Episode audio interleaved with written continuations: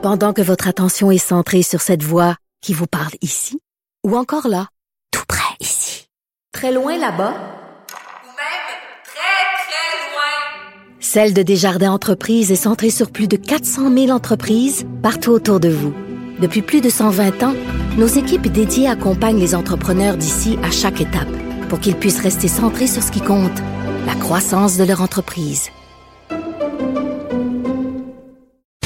Du Trisac.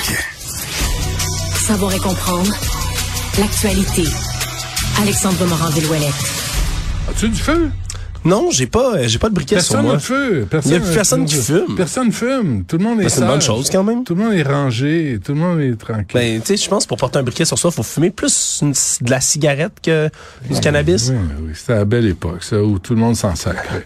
Bon, alors, euh, le chauffeur qui a frappé la petite Maria, 7 ans, sur la rue Partenay, coin Rouen, a été remis en liberté. Remis en liberté aujourd'hui, Juan Manuel Becerra Garcia, qui est accusé d'avoir commis le délit de fuite qui a causé la mort de la petite Maria Leganskivska, a été remis en liberté, puis il y a plusieurs conditions évidemment qui lui sont imposées. Il doit résider chez lui à Saint-Hubert, ne peut pas changer d'adresse sans en avertir la cour, un dépôt d'argent de 2000 dollars, ne peut pas communiquer avec les membres de la famille de la victime, ne peut pas conduire de véhicule moteur non plus. Et c'est le 9 mars prochain qu'il pourra revenir en cours, donc d'ici là, il pourra plus conduire une- un véhicule. Quelle horreur pour tout le monde, hein? Les Ouais. dommages collatéraux, euh, c'est épouvantable. Histoire de fou. Bon, une grand-mère et sa petite fille de 22 ans assassinée par balle à Montréal. Ouais, ça aussi, c'est tout un dossier, Benoît. Deux femmes, là, qui sont, oui, une grand-mère et sa petite fille, 73 ans et 22 ans respectivement, qui ont été abattues dans le quartier Pointe-Saint-Charles à Montréal. Puis là, on parle pas d'une fusillade de rue qui a mal tourné. C'est vraiment dans l'appartement où on a retrouvé des douilles de balles au sol. La grand-mère qui, était, qui avait déjà succombé à ses blessures à l'arrivée des policiers. Il y a eu des appels qui ont été faits pour avoir entendu des coups de feu pendant la nuit. La jeune femme de 22 ans, elle, était dans un état critique et décédée lors de son transport vers l'hôpital. Donc, les escouades canines sont sur place. On a dressé un grand périmètre de sécurité également pour tenter de faire enquête. Mais il y a toujours pas de suspect appréhendé dans cette histoire. Mais c'est vraiment, encore une fois, un autre drame par arme à feu à Montréal. Bon, euh, et François Legault promet euh, un projet de loi sur le fonds bleu en janvier. Oui, le Fonds bleu, un financement de 650 millions de dollars pour la santé des différents plans d'eau au Québec, qui va financer en partie là, par l'augmentation des redevances des industries qui utilisent l'eau du territoire du Québec. Donc, euh, on sait que ça a déjà fait souvent Ouais, jaser bien, là, ouais. le prix dérisoire que payent certaines compagnies qui viennent pomper l'eau ici au Québec, une ressource qui malheureusement va sûrement venir à manquer au cours du siècle. Hmm. Et donc, là, on en a fait l'annonce côté de François Legault à la COP 15, là, lors de la cérémonie d'ouverture de ce qu'on appelle le segment de haut niveau.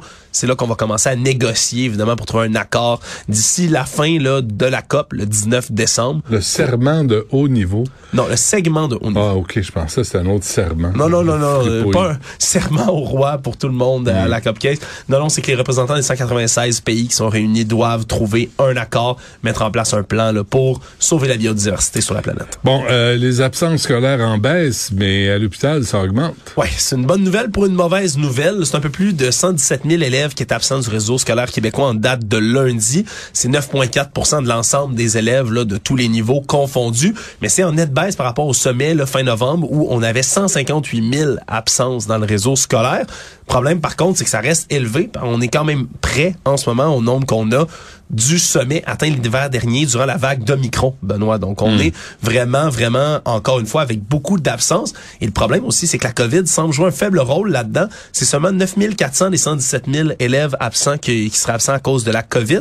Les autres, dès que c'est pas la COVID, on dit pas euh, la- le, le motif de l'absence. Donc, on on sait pas quel rôle joue l'influenza, l'autre qui virus. tient et comptes, là, de toute façon. Comment on arrive moins. à ces chiffres-là? Ben, c'est les données du euh, ministère de l'Éducation. Ben, Il y a personne qui tient des comptes dans, dans les Ben, les absences, ils sont, ils sont comptés, ça a l'air. Les absences? À Voilà. l'école? Oui. Pas sûr. Je pense qu'ils Euh, pas les absences. les absences motivées par la COVID, à cause de la COVID. Il y a des absences parce que les jeunes partent le vendredi pour des tournois de hockey. C'est même pas comptabilisé. Hmm. Pas sûr, moi. Euh, Il y en on- a seulement 9400 qui sont de la COVID, en tout cas. Ouais. Euh, et un garçon, un adolescent de 14 ans qui a été blessé au travail. Ouais, un, employé de 14 ans là, du village vacances Valcartier qui a subi des blessures graves le 2 juin dernier. Il est tombé d'une benne d'un véhicule côte à côte et passé sous la remorque. Donc, c'est vraiment gravement blessé. Le problème là-dedans, c'est que ben, le jeune, lui, se trouvait debout dans la benne lors de l'accident, ce qui évidemment n'est pas recommandé du tout. Mais c'est qu'après ça, la E CNE SST, eux, n'ont pas reçu dans les 24 heures, dans le délai qui est prévu par la loi, Hmm. le rapport. C'est le centre hospitalier qui a visé la E CNESST finalement. C'est comme ça qu'ils l'ont su et non pas le village vacances Valcartier. Et donc, on a signifié 23 constats d'infraction au village vacances Valcartier. Dans les recherches de la CNSST, on, a- on s'est rendu compte qu'une centaine de jeunes de moins de 14 ans qui travaillent là-bas sans l'autorisation écrite de leurs parents.